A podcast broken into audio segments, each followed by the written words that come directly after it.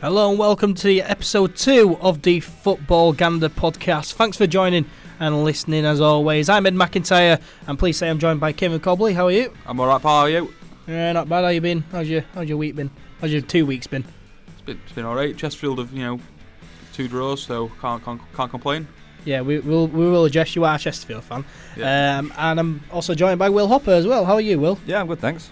Yeah, yeah, busy two weeks. Uh, just sleeping, really, to be honest. You know, you know, an actual freelance journalist as well, aren't you? yeah, yeah, I've been doing some stuff for the rugby paper, so I know rugby football, but uh, football's sort of my main sport. I don't mind doing the rugby union; it's a bit extra cash in it. Yeah, true. Uh, for the next hour, we will be going over big talking points with uh, in the footballing world, or at least in English football, anyways. And we will go over some other leagues briefly as well. Uh, so yeah, let's crack on. And uh, now, if you did listen to the first episode of the podcast, you may remember that it was just half an hour long. Uh, but we will say now that that episode was for a university assignment, uh, wasn't it? So uh, the max time for that was half an hour, uh, and we had to include those interviews, and we based it around Yorkshire football teams just to keep it in that half an hour uh, time time slot. Uh, but we decided to, to uh, continue the podcast, uh, so we've extended it to an hour. That gives us the opportunity to cover every league in a lot more detail. Uh, so yeah, it'll be an hour from now on. We'll try do one every single week, and we're also going to try to do it on iTunes as well. Hopefully, uh, by the next podcast, it will obviously go on SoundCloud as well in the next podcast, so we can tell you if it is going on iTunes or not. And we will also be on YouTube as well. So uh, as always, make sure to uh, follow, like, and share. Or do whatever you need to uh, with this podcast. Uh, but let's properly get into the uh, big topics uh, with football, and we've got to start with Manchester City, don't we? Uh, of course, they beat Manchester United uh, 3 1. They are now two points clear at the top of the league, uh, ahead of Liverpool, but they are 12 points ahead of Manchester United. Like they're, just so far ahead of the rivals, aren't they? It's it's it's crazy when you look at it. Like I watched the highlights last night of the the you know Manchester derby, and like Manchester United only put in the time it took City to score one goal. United had only put six passes together. That's insane. Like I don't know if we can talk about City being that far ahead, but Manchester United being that far behind for, six passes in twelve minutes. That's that's less than a pass a minute. That's That's absolutely ridiculous.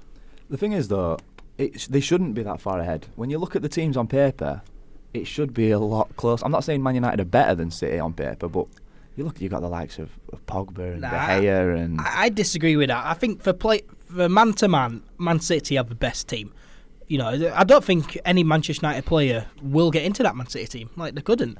But if you look at the money spent, then that should tell you Man City should not be, you know, that much better than Man United. I mean, yeah, I understand. I understand where you're coming from, but I'm not saying United are better than City, but it should be a lot closer. I mean, Pog, Pogba's just won World Cup for God's sake. You know Yeah. what I mean? Like Yeah. three, three one. It was embarrassing. The thing is, Mourinho's wanting to rectify this by spending more money. That's like, no, mate. You know, like No, you well, just- he's complaining about him not being able to get that much money. You know, he's he hasn't had the money to buy the players that he wants to improve the team, but he has. yeah, like he keeps saying, oh, he wanted to get a centre back in the la- in the last transfer window. It's like you've got You've got about nine of them. Yeah, you've got Bailly, you've got Jones, you've got Smalling, you've got um, who else we got? Lindelof. Lindelof, Blind. Blin. You go through them. Who who who out of them would get into a Man City team or any top six Premier League team?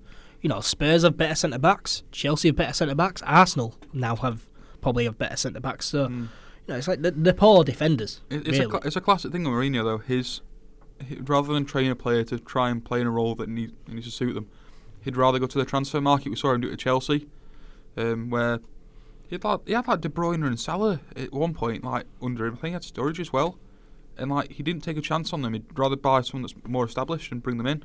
yeah, it's like it's, it seems to be a problem. Mourinho, I think it's his coaching style. You mentioned De Bruyne as well. Uh, the Man City game, thrash Man United, uh, all all over them from start to finish really, and of course the the one three one. But they didn't have De Bruyne. The centre back pairing were John Stones and and uh, Laporte. Not even Kompany or utter Otamendi. Like they had key players missing, yet this, they were still so much better than Man United.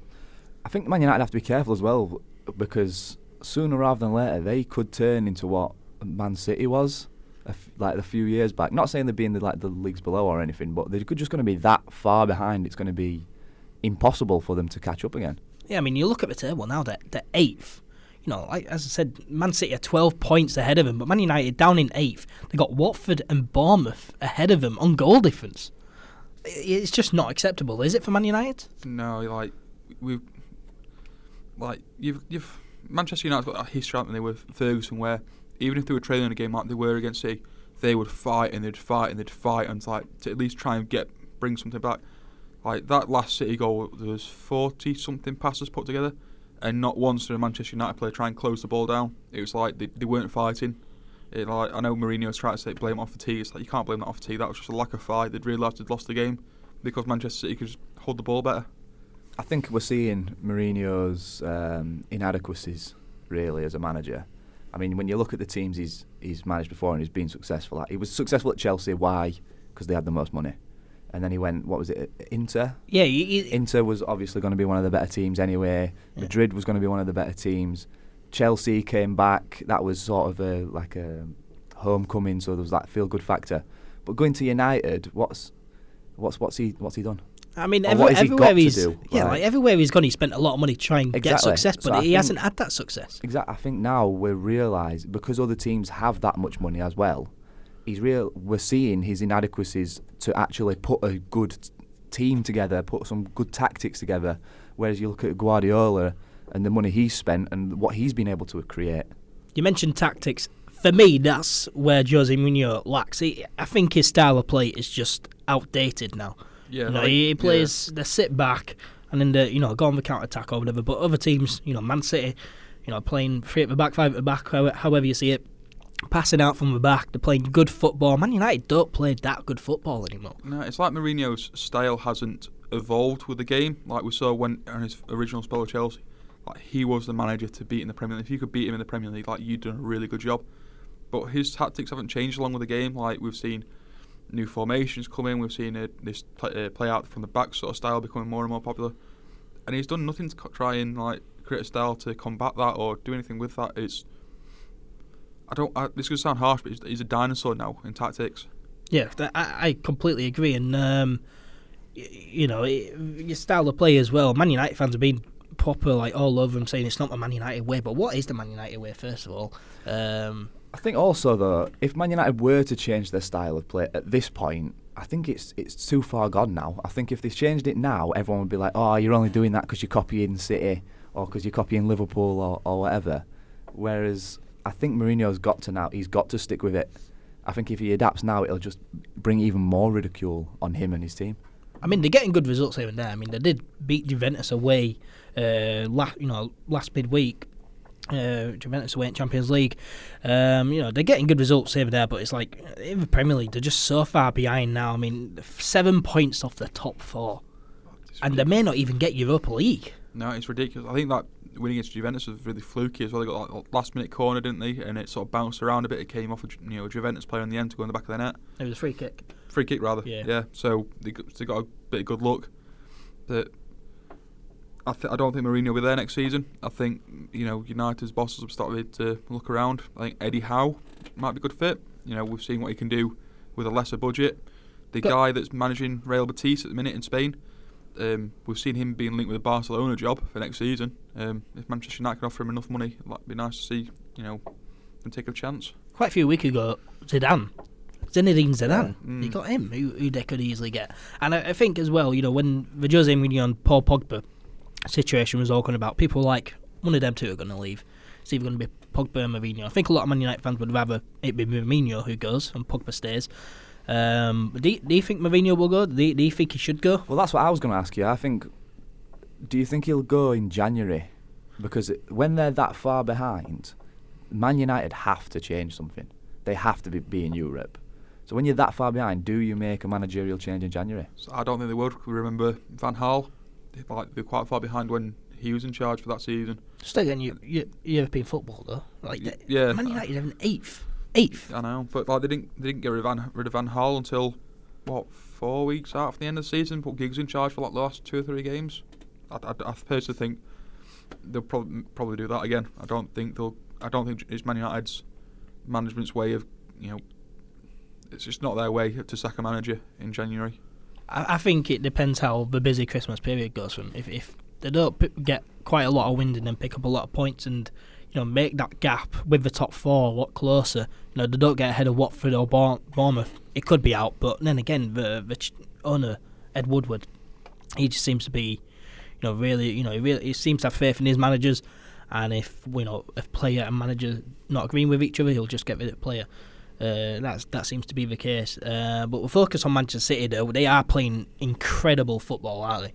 It's- It's it's sublime to watch. It's it's nice to watch. It's you can enjoy their watching their style play and not be a Manchester City fan, and you sort of admire it and like you wish my I wish my team could play that way. Yeah, I mean, that, that, that's that's when you know you've got a good football team. Yeah, I mean, I, I remember Man City versus Arsenal uh, early on in the season, and Arsenal fans were chanting, "You bought it all."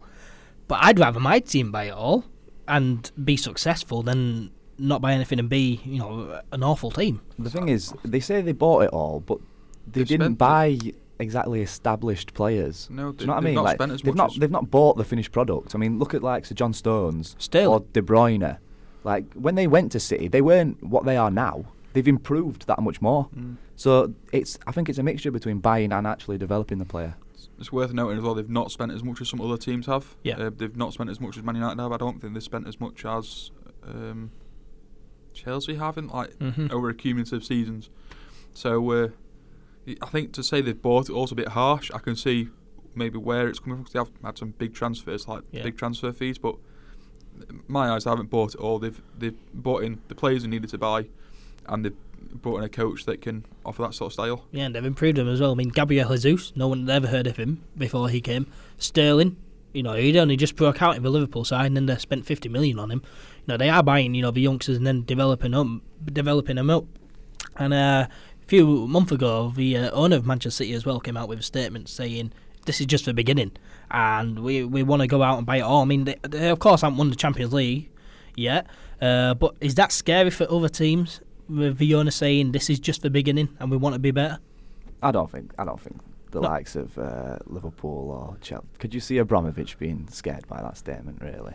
Abramovich hasn't been spending that much. No, he's, he's got some issues. He's got uh, issues to do with stuff going off off in Russia. So, and apparently he was looking to sell it one bit. He was looking to put the club up for sale. I don't know if that's still true, but It, it's the heard. fact that so many people think Manchester City has so many years, so many transfer windows ahead of everyone else in that league. I mean, it is. You know, Liverpool are only two points off. Uh, Chelsea um, four points off, but it's like you know, Man City are just so much better than quite a lot of other teams in that league. And you know, Liverpool they're the closest rival, but Liverpool aren't matching their their scores. They drew with Arsenal one all the other week, so um, you know, man, man, I, I I'd be scared if I was another team listening to owner saying he, this is just the beginning. They want to get better. That, that that would be scary for me. I don't know how, how they could possibly get any better. If I'm honest, I mean they play that good anyway. Even getting a, another world class player, someone's someone's going to leave. Like you can't have 30, 40 world class players and not play them every week. So I think that's why we're all shocked that Mahrez went there in the uh, Yeah. in the summer because where's he going to fit in? He's, he come, seems to be coming off the bench quite a lot, so he's getting some playing time, but it's probably not as much as he, he was. Well, definitely not as much as he was getting at Leicester, where he was a star. Started against Man United, and he did, he did actually play quite well. Um, but of course, they haven't won the Champions League yet. But could they this season? Could they win all four trophies that are at hand? I mean, you look in the Champions League, Real Madrid, they're way off the mark this season. Uh, of course, they sacked uh, manager uh, Lopetegui uh, recently. But could Man City? Could they win all four? I think it, it, it is it would be incredible. Um, to win all four is a very very big ask because not only are you playing your league games, you've got your midweek Champions League, then you're going to have rearranged fixtures for your FA Cup, your League Cup. By the time February comes, you could just run out of gas. Personally, I think they'll go for the double. I think I think they'll sack off the League Cup and the FA Cup unless like the start building some momentum in the FA Cup, League Cup. I don't, don't think they'll be bothered about they won it last year, so there's, there's not that sort of need to win it this year. But I think they'll personally go in pursuit of that Champions League, especially if then like UEFA's saying, well, you might not be involved because you're breaking financial fair play. So it'll be Premier League and Champions League they're going to be after. Yeah, that Champions League, I think, has to be priority for Manchester City. You know, they've got to win it. you know, they, they say that they're such a good team. You know, they are a good team at Premier League, but it's like they haven't established themselves in European football yet. You know, past few seasons, Well, the they've been barely getting past the group stage. It's the same as PSG.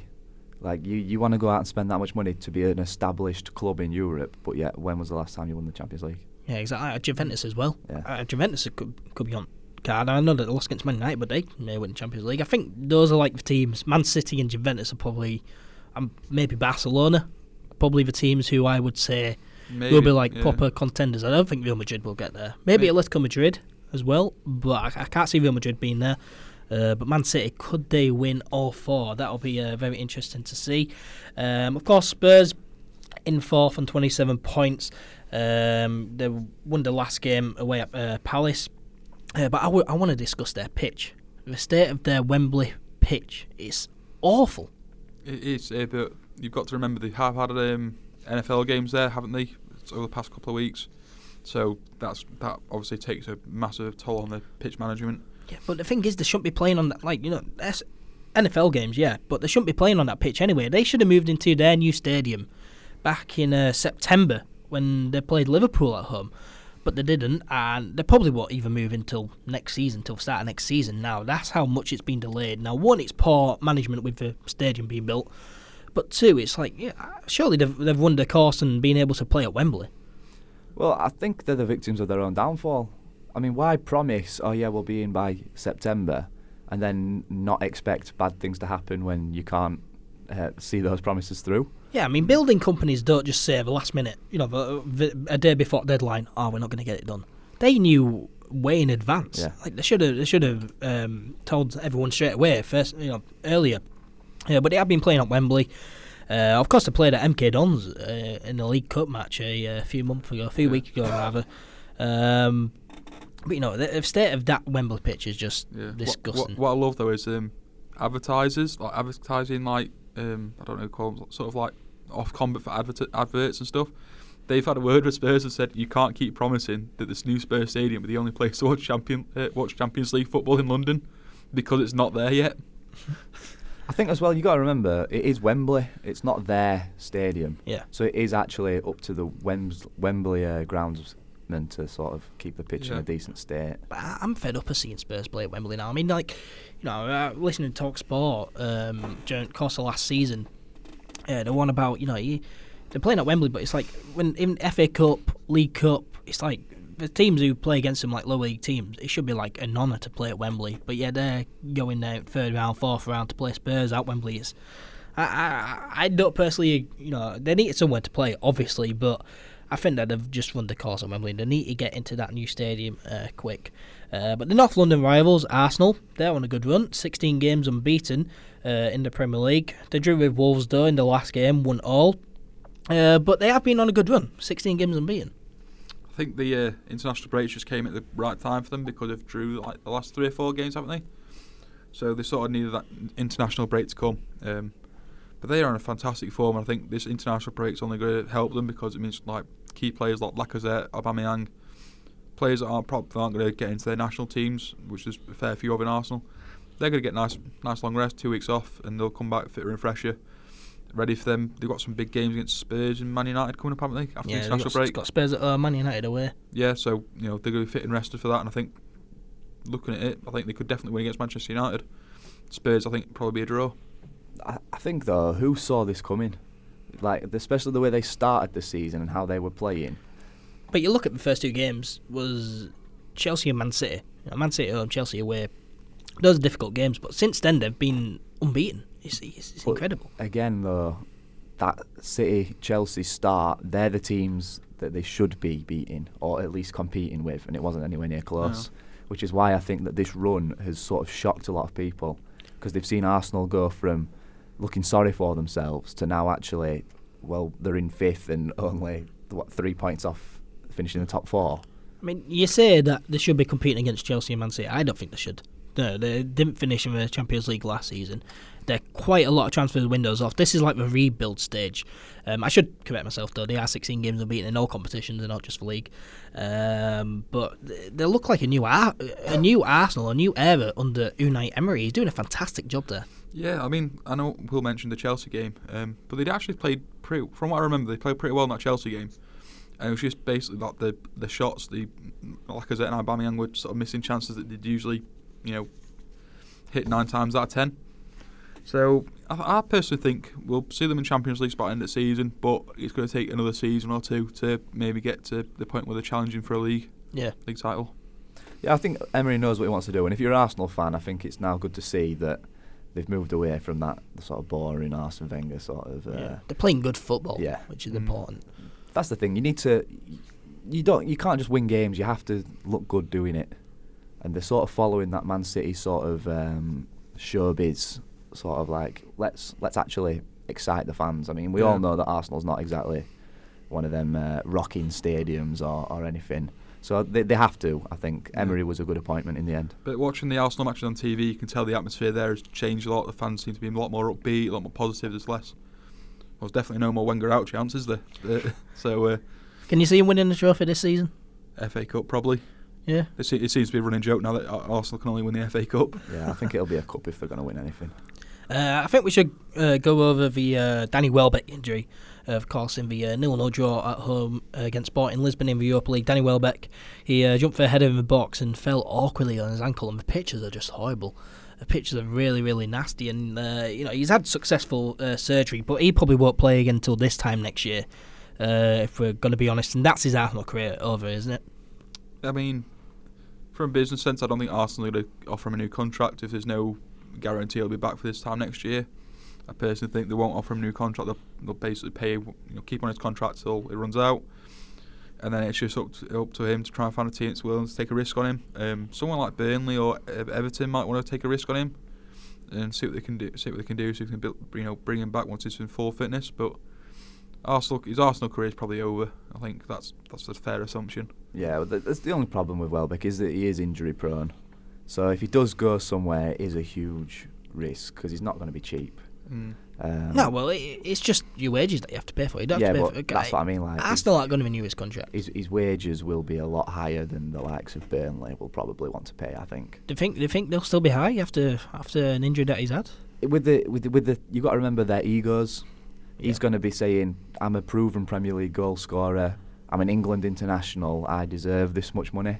Yeah, well, to be honest, you should you should just want to get back out into football Mm. anywhere you can and for however mu- however much you can. Um, yeah. To be fair to him, though, he had been in fa- before his injury. Had been in fantastic form. Been in fantastic form, and I feel Yeah. so sorry for him because he, he was playing so good, especially in Europa League games, and he's now got this injury, and that's probably last time he'll play for Arsenal, isn't Mm. it? Um, we did mention Bournemouth and Watford early, but just quickly go over them. They are having fantastic seasons, aren't they? Like who who saw them? Like Watford, they were in top four. Uh, so Bournemouth, they've been in top four this season. They're having fantastic seasons, aren't they? Yeah, they are, and I, I like it with Bournemouth. Although I'm not a f- massive fan of them actually being in the Premier League, I think they're a bit small of a club. But I like Eddie Howe. Eddie Howe. Eddie Howe is a good manager, and I think he's now getting the uh, the credit that he deserves. Like everyone said, oh yeah, he's a good manager in the past, but I think now we're really starting to see that he is, or could possibly be, a world class. I, th- I think he's a world class manager. I think you look at what he's done with Bournemouth, where they've where he's took them from League Two to uh, the champ, uh, Premier League and kept him there for two or three seasons. I think he had, like, he had a bit bit of time away at Burnley for a season, like what half a season or so. But you know he's done a fantastic job, and I actually credit him more for doing that than I would Pep Guardiola winning the Premier League with Man City because they've got like not even half the budget Man City have. They've they can't rely on the attendances as well because they've only got a smallish ground. Um, you know, at one point they were in administration, Yeah, I- so he's, he's done a fantastic job with them. Yeah, I'm, I'm quite a big fan of like Bournemouth being in the Premier League. Just the story of them climbing from the you know through the leagues and into the Premier League, and you know them or Watford could get you European football next season. That'd be absolutely incredible for them both. So they're both having fantastic seasons. Uh, but we move uh, to the other end of the table, and uh, Fulham. They still can't seem to get a win, can they? They haven't won since the end of August. Uh, 2 0 lost to Liverpool in the last game. Uh, but that crucial defeat away at Huddersfield, where they lost 1 0, that was, that was- that was a terrible defeat. And Huddersfield, uh, they're on good form, aren't they? Four points from six that you know this past week. They've had a good week. I think Yeah. Huddersfield are now going to struggle because the uh, international breaks came in just just as they were starting to pick up form. So you know that, might hold their you know sort of um, momentum a little bit. But Fulham, like you looked at you know when experts were doing their Premier League predictions, they were all predicting Fulham to have a mid-table finish, like high, uh, you know what, 11th to 12th finish. Yeah, well, they spent well, and the manager is decent, and they got decent players. Andre Schürrle, he's, you know, he's a good shout. Mitrovic, Yeah. Mitrovic, uh, Sari, is it Sari? Yeah. Hmm I think that's how I pronounce it. Like they've got fantastic players there, and they're just Sessegnon as well. Ryan Sessegnon is a fantastic young player. And you look at that and you're thinking, where's it sort of going wrong? Where's where's it not connecting? I can tell you where it's not connecting is defence. 31 goals conceded in 12 games. I, I, I can see that, but I, I, I agree though. I was one of them that I thought out of the teams that came up from the championship, I thought Wolves and Fulham they'll be fine. Yeah. And it's obviously proven not to be the case, hasn't it? Uh, but I think you keep seeing though when they're doing putting starting line, uh, starting lineups out, they keep putting Sessegnon as a left Sessegnon as a left back. We saw last season that he was playing that left wing, left attacking wing role, and he was doing fantastic there. So why going and shove him back into left back? Like that. Well, he is a natural left back, but But last season he was his, his form came when he played further up the pitch when he was playing an attack when he was playing the attack in the attacking Yeah. three. But I mean, I, I certainly didn't see them being bottom of the league uh, at all during the course of the season. I thought that they would, you know, be mid-table. Uh, I think Huddersfield, I saw them being at bottom three, and so Cardiff as well. Uh, but Huddersfield, could they survive now? We, we we tipped them for relegation in the last in the last episode, but could they survive? Four four points from six. no. I, I still think no. I- They've only scored yeah. six goals. Like, I still don't see where the goals are coming from. Yeah. I, I mean, think- don't get me wrong. yeah. Like, fair enough, they've got they've had some uh, good results, but they beat Fulham. It's not an achievement, is it? So I think they they could have a chance, but they need to beat Fulham again in the return fixture.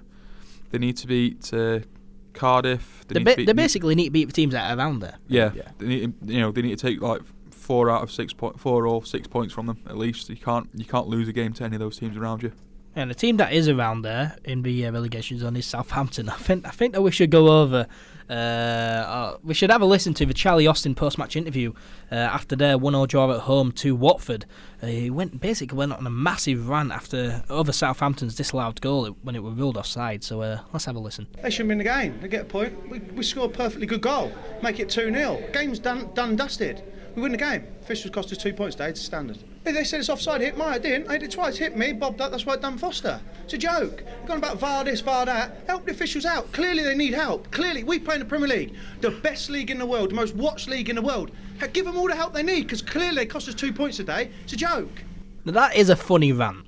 Let, let's be honest, that is a funny rant. But joking aside, he does have some good points in that. It does. It, I mean, it does sound like a bit like Smithy from Gavin and Stacey when he's moaning about you know people digging into his curry, but you know it, it's got a fair point. Where's where's where's VAR gone? Because it seemed to be doing all right job at the World Cup, and then you know well it's doing a sort of okay job. It needed some improvement still, but he's right. The officials you know cocked up, and you know they lost out on two points as a result of that. Yeah, the, the officials do need help, and you know, down there every point matters. And if they got that three, them three points, that win, that is absolutely massive for them. That'll, uh, you know, climb them out of that relegation battle.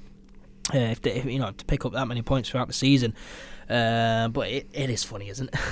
it is. Yeah, it was quality, wasn't it? Especially all the uh, the park life videos going around on, on Facebook and, and whatever. But I mean, it, yeah, I agree. Uh, He has some he has some good points, and uh, I think it is time now that we see some changes Yeah, with some the officiating. V- VAR, I, I think the big talking point. VAR, you know, it does cause controversy, but it does help, t- you know, help the officials out, but also teams out as well. Because if they get a decision that goes there goes against them, you know, if they score a goal but it goes against them even though it shouldn't have, you know, that's massive for him. You know, like Southampton, but he'll surely get fined now, will he? Oh, FA will like they don't. We've seen they don't take uh, people talking about them Yeah. in a bad manner too too too lightly, have we? Pontus Jansson, Leeds United, a few weeks ago Yeah. after the uh, a uh, Brentford draw. He said the referee was shit, basically, um, and he got a fine. So Charlie Austin, he'll probably uh, expect a fine Yeah. uh, in, the, in the next uh, few days. Uh, but we'll move on to the championship, and what a crazy weekend it has been in the championship. Some crazy, crazy results. Uh, one to pick out was um, Derby. They lost 3 0 at home to Aston Villa. That's a massive surprise. Um, Leeds United, they've been on good form recently, but they got hammered uh, by West Brom at the Hawthorns. They lost 4 1. They are still in third place still. Uh, Birmingham, they drew 3 0 with uh, Hull City. Uh, quite a lot of goals there. Norwich City, who are top of the table, a crazy game down at Carrow Road. They went uh, 2 1 down against Millwall. Um, then they, uh, they end up winning 4 3, basically. they they won 4 3. An absolute crazy, crazy weekend uh, of results in the Championship. It's Championship at its best, isn't it? It, uh, it just shows why we love the Championship because it is a league where anything can happen. Like the Derby Aston Villa result, I think uh, just about anyone was backing Derby to win that. Um, you know, if, they, if people were betting, they were betting on Derby to win that. And then Villa came and thrashed them 3 0. Yeah, I mean, Villa aren't having that good a season. They are mid table, and you would have expected Derby to win that, but to lose 3 0 at home, Derby have been on a good, fo- good run of form as well. Yeah, they beat um, Sheffield United. They beat you know they beat a few top sides, haven't they? They you know, looked like they were good, you know going to be in top at league if they Yeah. won that match. So I think that's the thing though with Derby. Are they sort of only playing when they feel it's necessary? Like they've raised their game when they've played the top teams, but when they've when they've played some of the some of the lesser teams, they've not they've not looked too good, have they? No. Um, of course, Norwich City are top of the table. Uh, they've seemed to come out of nowhere, haven't they? But they've won the previous five league games, one loss in 12 uh, since their 3 0 loss to uh, Leeds United at Carrow Road. Uh, but could they win the league? Like, they- they'll be massive underdogs, won't they? Because this is now the third season in the Championship since the relegation from Premier League. You know, they're not on, they haven't got the biggest budget in the world. You know, the. Um, uh, Webber, uh, he's come out and said, you know, the can't splash a cast loads. So they are kind of underdogs and they've come out of nowhere, but they're on really good form and they are top of the league. It's amazing, isn't it? It is, but we've got to remember we're not even halfway through the season yet, and it is the championship. Anything can happen.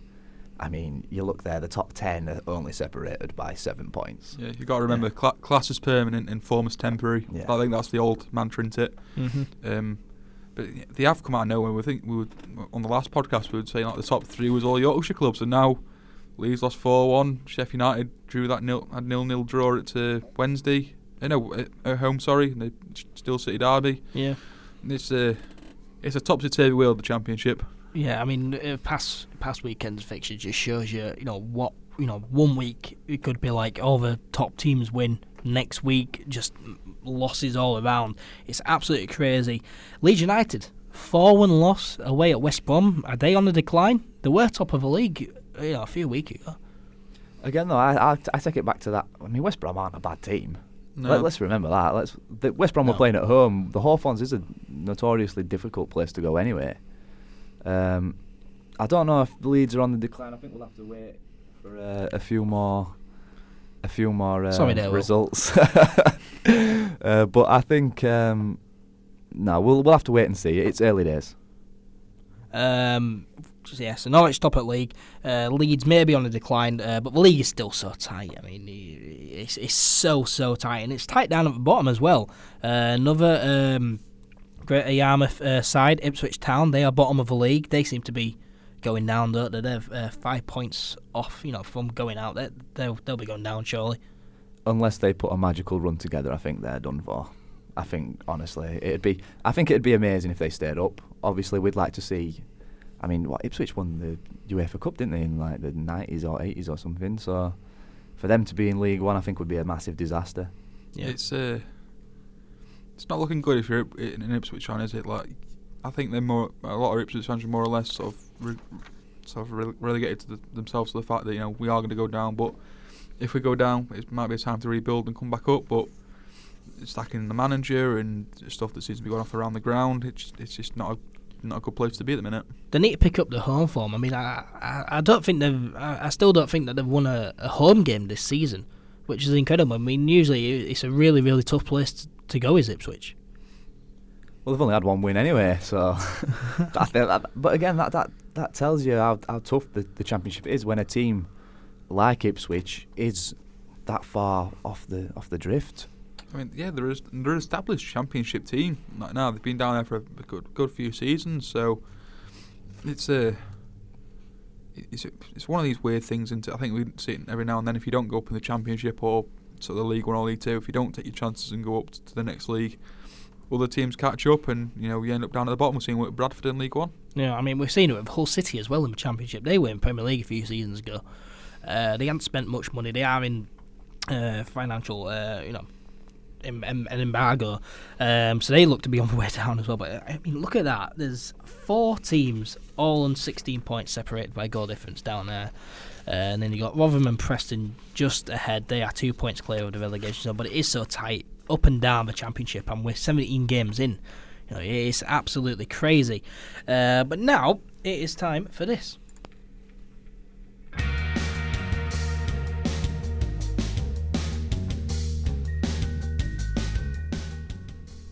So at this point in the show, where I I'll, I'll quickly go over the uh, talking points in other leagues around the world, and we'll start with La Liga, where Barcelona they lost four three to Real Betis at home. That is a, a crazy, crazy result. They went four two down in this game as well, but Messi uh, with a last minute penalty, but that was not enough.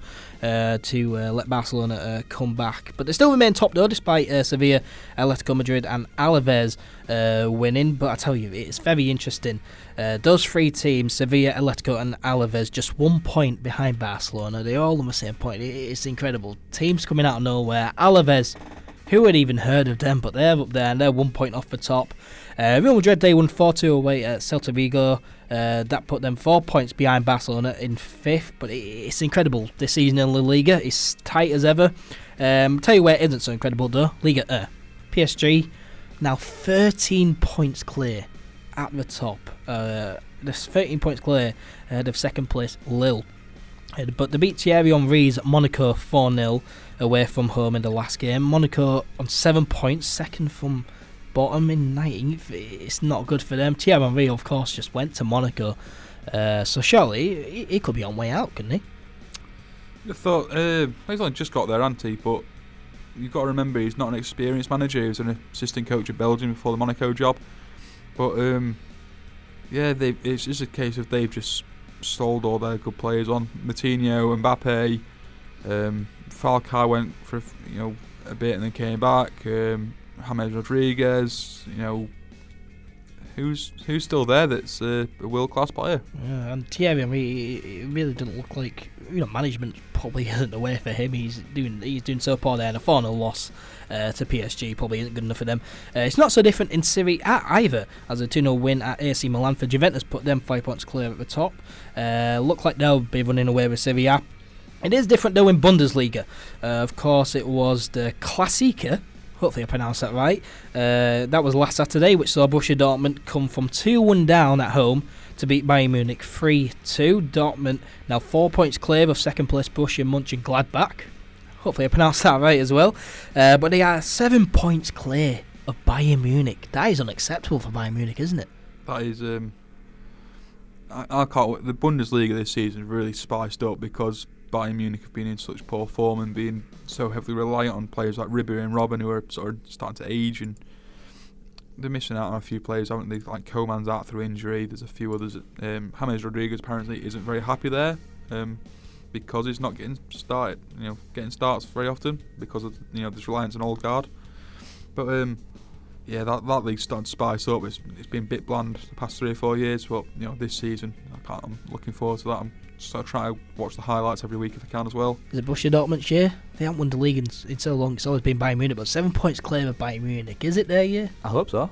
It'd be nice to see a change, wouldn't it? Yeah. yeah they cancelled that uh, Bayern's league uh, twice in that game against Bayern, so you know you'd have thought you'd have thought so. But I think it depends if they keep uh, players like Jadon Sancho and Marco Reus fit. Yeah, it, will be definitely it definitely be nice uh, for a change. Uh, but now, of course, it is the international break uh, this week and next week.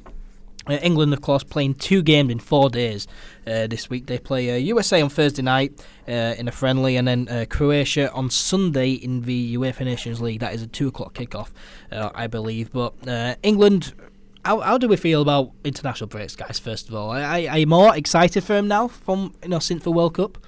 Um, I don't know. I think this UEFA Nations League has sort of took away my sort of excitement for it because I don't really know what's going on. If I'm honest with you, I don't think it's been explained properly exactly what happens and what it all means. Yeah, I don't think that many people know what, what's going on. I think so. You got groups, you got groups of three teams, and uh, groups of four teams, and groups are split into sections. And I think if you win your group and win the section, you uh, get straight into uh, the Euros. Uh, if you only win your group, then you get put into a playoff to get into the Euros. And then if you don't win anything, then you just get put into the regular qualifiers for the Euros. I think that's how it works. Uh, but how about you, Kieran? Are you more excited for international breaks now to watch England? I mean, it makes them a bit more competitive. In the last international break, we won, beat Spain 3 2. Um, but I won't say getting excited about them. I think some of the matchups are a bit more interesting now. But the last game against Croatia, we drew nil nil. And I, I spent £20 on a Domino's to watch that game. And I regret, regretted it because it was so fucking boring. um, to be honest, since the World Cup and since that 3 2 win away at Spain, I'm kind of like looking forward to these two matches. I've got some cousins who live in America, so if we beat USA, I can just rub it in their faces. um, and of course, if we uh, beat uh, Croatia, we will go top of a top of a group, which uh, you know, and then we'd hope that Croatia will beat Spain. Probably be hard for them, probably unlikely to happen, but we could win the group. Um, but you know, I, I, for me, I'm more excited to watch England now. I, I think it's you know since the World Cup, since we've seen how well you know we have, you know we can play under Gareth Southgate. You know England, they they have a good team now. We've always been a good team. We just haven't we haven't put it together when it mattered, and that's what we did. Obviously, this last summer.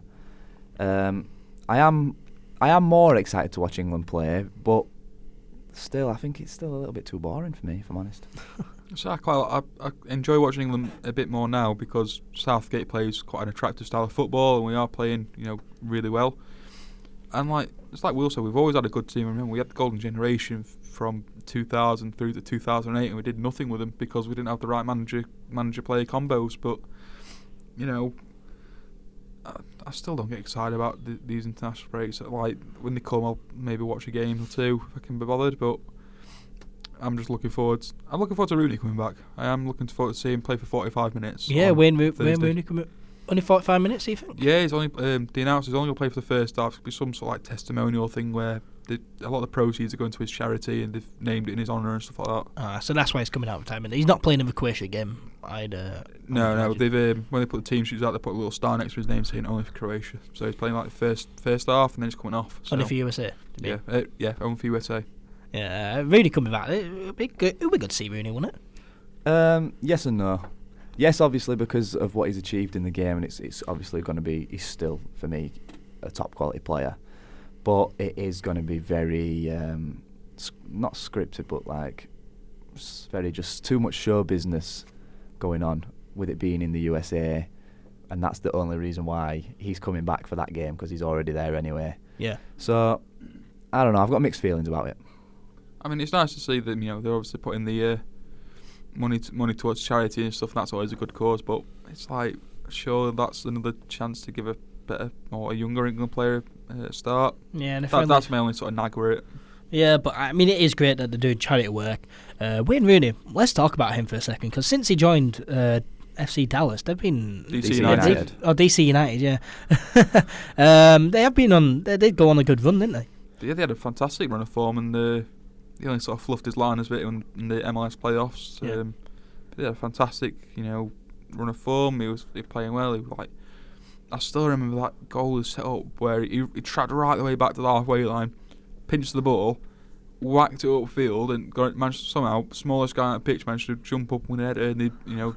I think I can't remember if it was an equaliser or a winning goal, but he got nominated for goal of the season for MLS. For me, that's one of the all-time great moments in football. I think just the the at his age, he's got nothing left to prove. He's playing in a you know an inferior league, but yet he still shows that desire and determination to try and win games. I know. I know you just said like the MLS inferior league, but I have got to admit, in the past two or three seasons, I'm starting to warm up to it a bit more. I don't like this MLS playoff thing. I think that's a load of crap. Um, I'd rather just have a regular season, but I think for, to get attract a bigger audience, you have to do that playoff sort of thing. Also, more money because more games. But um, because stars like Aaron and Rooney and stuff are going out there now, I think he's getting a lot more attention and like they're starting to attract sort of attractive names now. Like a guy from River Plate is going to be playing there next season, uh, uh, Martinez. So uh, he's going to be going joining there next season. So it's going to be, it's definitely looking a lot better. I think there's a lot more interest in it now from over here, and I think hopefully that's going to spread to the American market. Yeah, and speaking of the uh, MLS, uh, LA Galaxy striker Zlatan Ibrahimovic, he has been named MLS 2018 Newcomer of the Year, and he has he has been incredible at MLS. 22 goals, 10 assists in 27 games. Well, wasn't it his debut against LAFC where he ended up coming on and like scoring two goals when they were three one down or something, and one of them was a last minute Yeah. or something Yeah. like that. I And, can't and remember. one of the goals as well was from about like Yeah, four- inc- 30 yards out Yeah. or Yeah, yeah, something. ridiculous. Yeah. Absolutely crazy. And there's a quote here. It says, "You're lucky I didn't come ten years earlier because I would be president by now."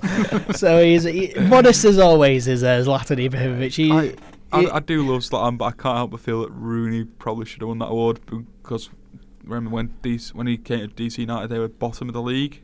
he Yeah. can't, he can't beat that though. 22 goals, 10 assists in 27 games. I think just for the impact of what he's had on his team. I mean, he's assisted. I think he's became their top assist and top goal scorer. I'm not sure, but it, it def- like the impact made. He managed to get DC United to the playoffs. LA Galaxy, oh, I think they missed out. So Yeah.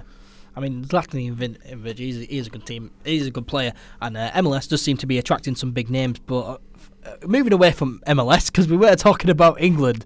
Um, of course, USA game. First of all, do you have any predictions? three 0 England. Oh, I was going to say two one England. 2 1 Ash. You know what? I'll go for 3 1 England. I hope we beat USA. Down, down the middle, Ed. Down the middle. Yeah, I mean, I think you know, if we lose against USA, my cousins in, in America will like proper like mince it at me, saying, "Oh, USA are better, better than England. We didn't even qualify for the World Cup last time." I want to be involved in that phone call. um, no, I think England will win. Uh, but the game against Croatia, of course, if we do win, we will go top of the group, and we need to hope that Croatia beat Spain. Is that going to happen? Do you think Croatia beating Spain? No. Uh, do you think we'll beat Croatia though? I think we'll beat Croatia, but I can't see uh, Croatia beating Spain. No. I think Croatia could beat Spain. I think Croatia had a fantastic World Cup as well. Did, I think, did they knock out Spain in the World Cup? No, Russia beat, beat Spain. But um, I think Croatia could do it. I think as long as Modric and Rakitic are on the pitch and Mandzukic is performing well, I think there's you know no reason why they couldn't beat Spain. Yeah, I mean it's a hard, hard team uh, to to beat is Croatia. Of course, England know that because we lost in the semi-finals. Still, still have nightmares about that game. We could have, we, we could have, We were so close. we were so close yet so far. Um, but England are going to qualify for Euros anyway, regardless. Do you think? Well, yeah, that's what I mean. That's why this whole UEFA Nations League is stupid anyway. Like, I, I understand maybe like your your teams that are in what is it Division B and Division C. If Yeah. they win their group, then they get in the Euros, which is obviously amazing. Yeah, so it's a chance to give the lesser teams a chance to qualify for major tournaments. Yeah, but why why are we messing about with putting England in this qualifying? To- we're gonna ev- even if we finish bottom of that group, we would still qualify for the, through the normal process anyway. Hmm. So what, what is the point? For me, it's just like I think there should be some sort of um, some mini league set up. Like a, basically, you have ten teams or something in a league. You play eighteen games over the course of, you know, whatever two years, whatever, um, between the international international tournaments and stuff. J- Just to make things a bit more competitive, maybe some sort of reward, like you get an extra bid token or something for a World Cup or a Euro, a Euro or something like that. Just something to spice it up a bit and like make the matches more competitive and make them you know, make make just give them that edge, give them something where fans can you know really you know Yeah. put the teeth into it. I mean, to be fair, I prefer watching competitive matches over friendly matches, and I think that's what the UEFA Nations League is bringing. You, you know, you, you would have these international breaks anyway, um, which is too many, by the way. I prefer watching club football than international breaks, Yeah. but yeah, I do much rather prefer watching competitive matches than I think friendlies. I think no, there's still a problem that UEFA the UEFA Nations League. A lot of people just see it as a glorified friendly. I remember Paddy Power put a tweet out saying something like. Looks like a friendly, it smells like a friendly. It's a friendly for like one of the first UEFA Nation Leagues, uh, one of the first games they did of it, and I think that's that's what they've got to try and shake off. And I think it's it's going to take some time, but if they if they're dead set on it and they keep putting the effort into it, I think may, maybe with time it'll become a bit more upset, uh, accepted. I hope so because I can't stand it at the minute. Um, well, I think that'll bring us to the end of uh, this episode. Hopefully, everyone who listened enjoyed it. Make sure to uh, like, follow, share, do whatever you can, and uh, hopefully by the next podcast we will be on iTunes. So we'll keep you keep you updated on whether we will go to uh, iTunes or not. Uh, but yeah, thank you very much for uh, listening. And seeing as though it is the international break next week, we may not have much to talk about, so we may not fill an hour, but we will try, and we will be doing a quiz. How does that sound? Yeah, yeah. A go on. football quiz Bring it on. from Ooh. international break. We need, we need to get some guessing for that one. I need I need Team Kira. We need t- we need Team Kira. We need Team Will for that you one. You think? I think we do. I think we've got We're on sports journalism course. I'm sure there's some lads that want to get involved in that. yeah, yeah. That'd be pretty good. I'll, so I'll get the quiz all together and uh, yeah, do a quiz next week. Uh, but thank you very much to uh, Kieran for joining me. It's been Cheers, mate. been good, and thank you very much to Will as well. and we will see you guys in the future. But for now, it is to from us.